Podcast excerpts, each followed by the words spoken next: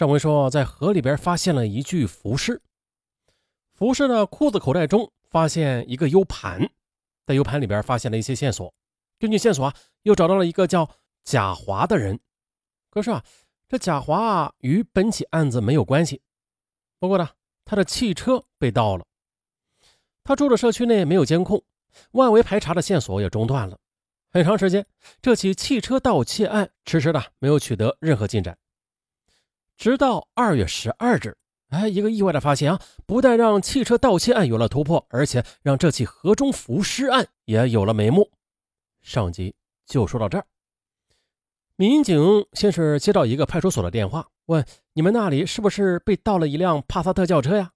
民警回答：啊，是啊，这不刚年前被盗的。对方又说：啊，车呀。就在这里停着呢，找到车了。民警赶去一看，这辆帕萨特轿车就停在了村子里的一条便道路上。只见车轮陷入了路旁的沟内，车辆外观有明显的刮蹭痕迹，还有的两个车前轮已经爆死，变速箱也被撞烂了啊！整个车被刮的是破烂不堪。从现场来看，这里应该是发生过一起交通事故的。那如果不是两车碰撞，那就是司机驾驶不慎，最终导致汽车瘫痪在这儿，没有办法被车上的人给遗弃了。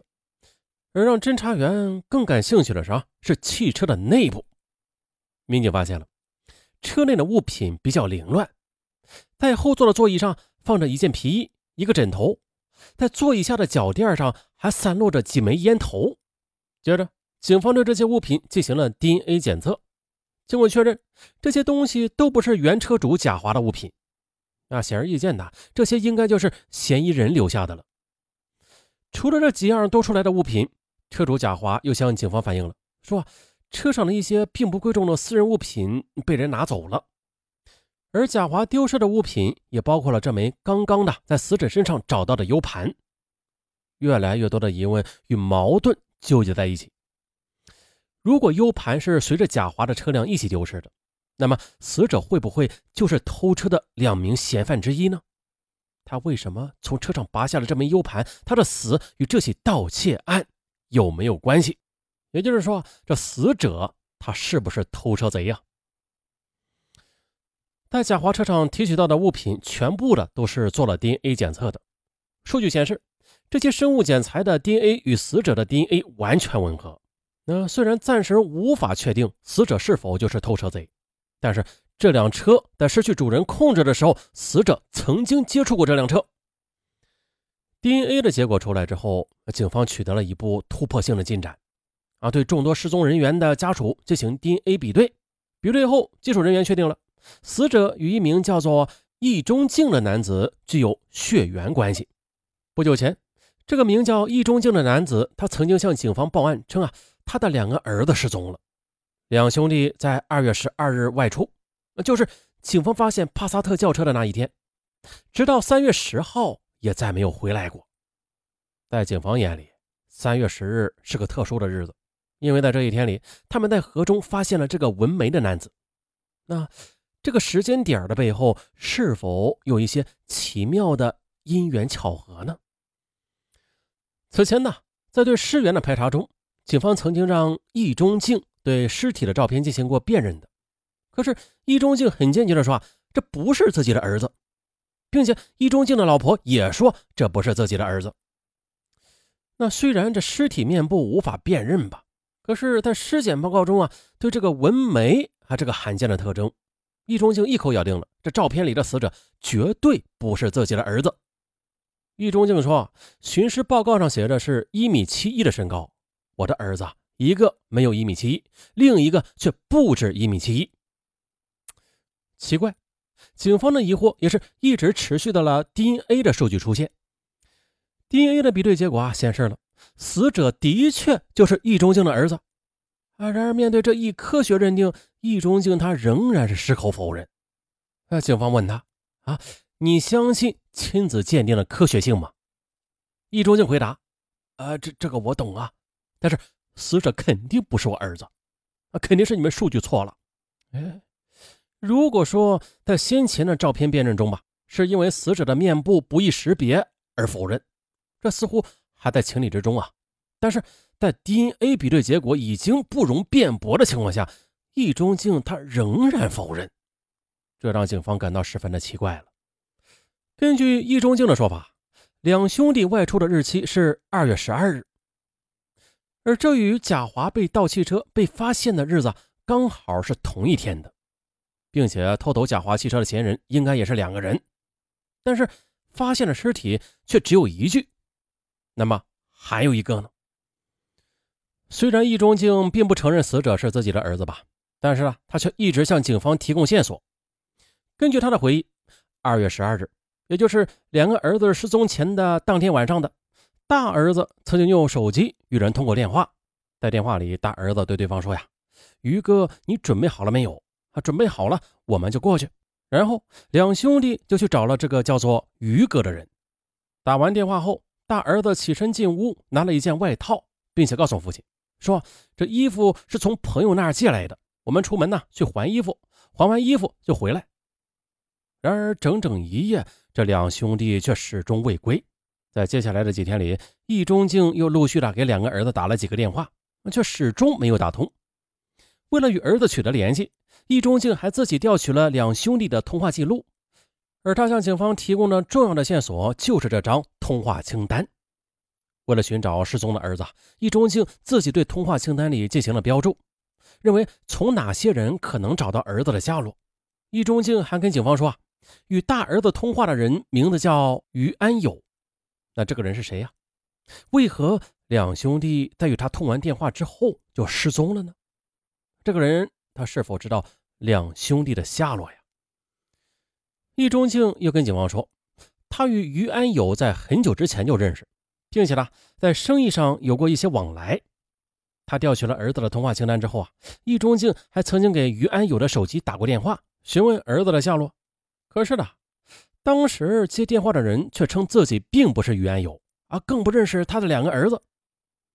可是易中敬和于安友认识多年了，他能听出对方的声音就是于安友。这于安友他为什么要刻意隐瞒自己的身份呢？又为何要否认？自己与两兄弟的关系呢？哎，警方发现这事儿啊是越来越蹊跷了，于是立刻针对于安友展开了调查。三月十三号那天的于安友与另外两人因为抢劫、盗窃啊已经被警方给抓获了。几天前，警方刚刚结束了对于安友等三人的询问，三名犯罪嫌疑人对自己所犯的罪行也是供认不讳。原来啊是这样的，二零一四年二月十三日晚。在县城里消遣娱乐过后，醉酒的于安友等人将三名女子骗上偷来的面包车，随后又对三名女子实施了强奸，并且抢走了他们的财物。这三名犯罪嫌疑人中啊，这刘兴朗岁数是最大的，也最为狡猾。对于这个人，局里的老刑警对他都十分的熟悉了。早在一九九五年的时候啊，此人就频繁的抢劫，手段也是比较残忍。时隔将近二十年了，民警再次审问刘兴朗，可是刘某这次的反应却让警方啊，呃感到很意外。没多久，他就彻底的交代了自己的犯罪事实。以前此人抗拒的心理那可是很强的。不好，民警心中隐隐感到，这三名犯罪嫌疑人表面坦白的背后，似乎隐藏着更大的罪恶，他们避重就轻了。这种不祥的预感从一个细节延展出去，是更加的加深了警方的疑惑。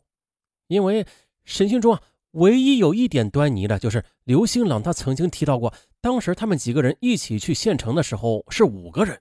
然而随后的这名嫌疑人立刻的就改口，称他记错了。他改口称啊，当晚作案的其实只有他们三个。嘿嘿，这五个人和三个人的差距，这可不是一星半点啊。那究竟有没有另外两个人呢？民警分析了，应该还有其他同案犯的。啊，为什么就讲了一句之后就改口不提了呀？五个人做的案，为什么他们三个人兜着呀？哎，难道他们就这么义气吗？还不可能的。可是警方们又缺乏足够的证据。哎，不过呢，另外一个疑点始终是没有消除的。就是易中敬的两个儿子在与于安友联系之后就失踪了。显然呢，于安友与这起失踪案有着莫大的关联，而最大的可能就是这种情况：于安友和两个兄弟一起做了某件事情，然后这两个兄弟才失踪的。此时，支离破碎的片段在侦查员的心里交织，他们形成了一个比较一致的推断，就是呢，这三名犯罪嫌疑人一直在极力的回避着另外两名同案犯，极有可能就是易中敬失踪的两个儿子。警方决定了对三名犯罪嫌疑人进行试探，民警就把两兄弟的身份证信息啊以及照片直接的拿到监狱里给于安友等三人看。三人看了照片上的人，都说根本就不认识。可是根据警方掌握的线索啊，这于安友与易中敬的两个儿子是认识的。他们矢口否认，也恰恰的就认证了警方先前的怀疑：于安友肯定是在撒谎的。接着，在警方一次又一次的质问之下，三名犯罪嫌疑人中最年轻的陈光强，他终于是崩溃了。慢慢道来，他们三个人杀了人。这突破口一旦打开了，线索也就源源而来。随着三名犯罪嫌疑人的陆续交代，这起扑朔迷离的案中之案也是逐渐的水落石出了。在案件侦破中困扰警方的所有疑团也被一一的解开了。正如警方所料，盗窃车辆的男子以及于安友刻意隐瞒的同伙，正是易中敬的两个儿子。二零一四年一月十三日晚上的。兄弟二人以送醉鬼回社区为由，司机啊偷了贾华的车钥匙，随后又将汽车给盗窃了。轻而易举得手之后，两兄弟十分得意啊，还并且经常在酒桌上向于安友等人炫耀。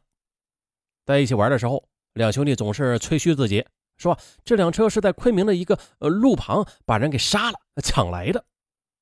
久而久之。而出于争强好胜的心理吧，于安友等人便萌生了将这两兄弟的帕萨特据为己有的念头了。然而没过多久的，在一次驾驶过程中啊，两兄弟却意外的将帕萨特轿车开进了路旁的沟内。因为是偷来的车嘛，啊，不可能请修理厂的人把它给拉走再修的，因此啊，也只能抛弃了。到了二零一四年二月十二日，兄弟两人以归还外套为由离开家。并与于安友等三人会合。第二天晚上，酒足饭饱之后呢，五人又一起将三名女子诱骗到车上，并且实施了犯罪。回去之后，刘兴郎等人便向兄弟俩询问帕萨特的去向。可是此时的帕萨特已经被公安机关找到了，并且还给了失主。啊，兄弟俩根本就不可能再找到帕萨特了。然而呢，刘兴郎等人却认为这两兄弟是故意在戏弄他们。气急败坏之下的三人便将两兄弟给活活的打死了。他们先将哥哥的尸体埋到了一片松林里，而后又将弟弟的尸体抛入河中。最后呢，根据嫌疑人的指认，警方终于的在这片松林里找到了哥哥的尸体。而直到此刻的啊，面对两个儿子的尸体，易中敬他仍然是在否认。此时。在警方的心中，对这位父亲所有的怀疑已经是全部的烟消云散了。应该来说，在易中敬心里已经是接受了两个儿子的死亡，但是他不愿意去相信这个残酷的事实。而让警方始终感到惊讶的是，指引着警方一步步找到真相的源头，竟然是一枚小小的 U 盘。而这枚原本插在贾华帕萨特轿车上的 U 盘，它为何会被死者带在身上啊？这成了一个永远也无法解开的谜。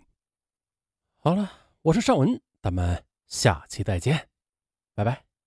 嗯，节目的最后，呃，尚文不是打广告啊，嗯，不打广告，说个事儿，就是上回的新米团感恩季，然后购年卡，嗯，获赠三个月的 VIP 季卡，对吧？有听友留言给尚文说了，说他没有收到，其实官方已经发放了啊，发放到了个人通知里边。嗯，大家呢可以找一下，就是在打开喜马拉雅的 APP，然后右下角的账号点击一下，然后在右上角有个呃信息的一个小红标，上面会显示着你收了你收你收的信息，然后点进去，里面有兑换的验证码啊，并且呃附带使用教程，大家可以操作一下就有了。嗯，对，就这样，拜拜。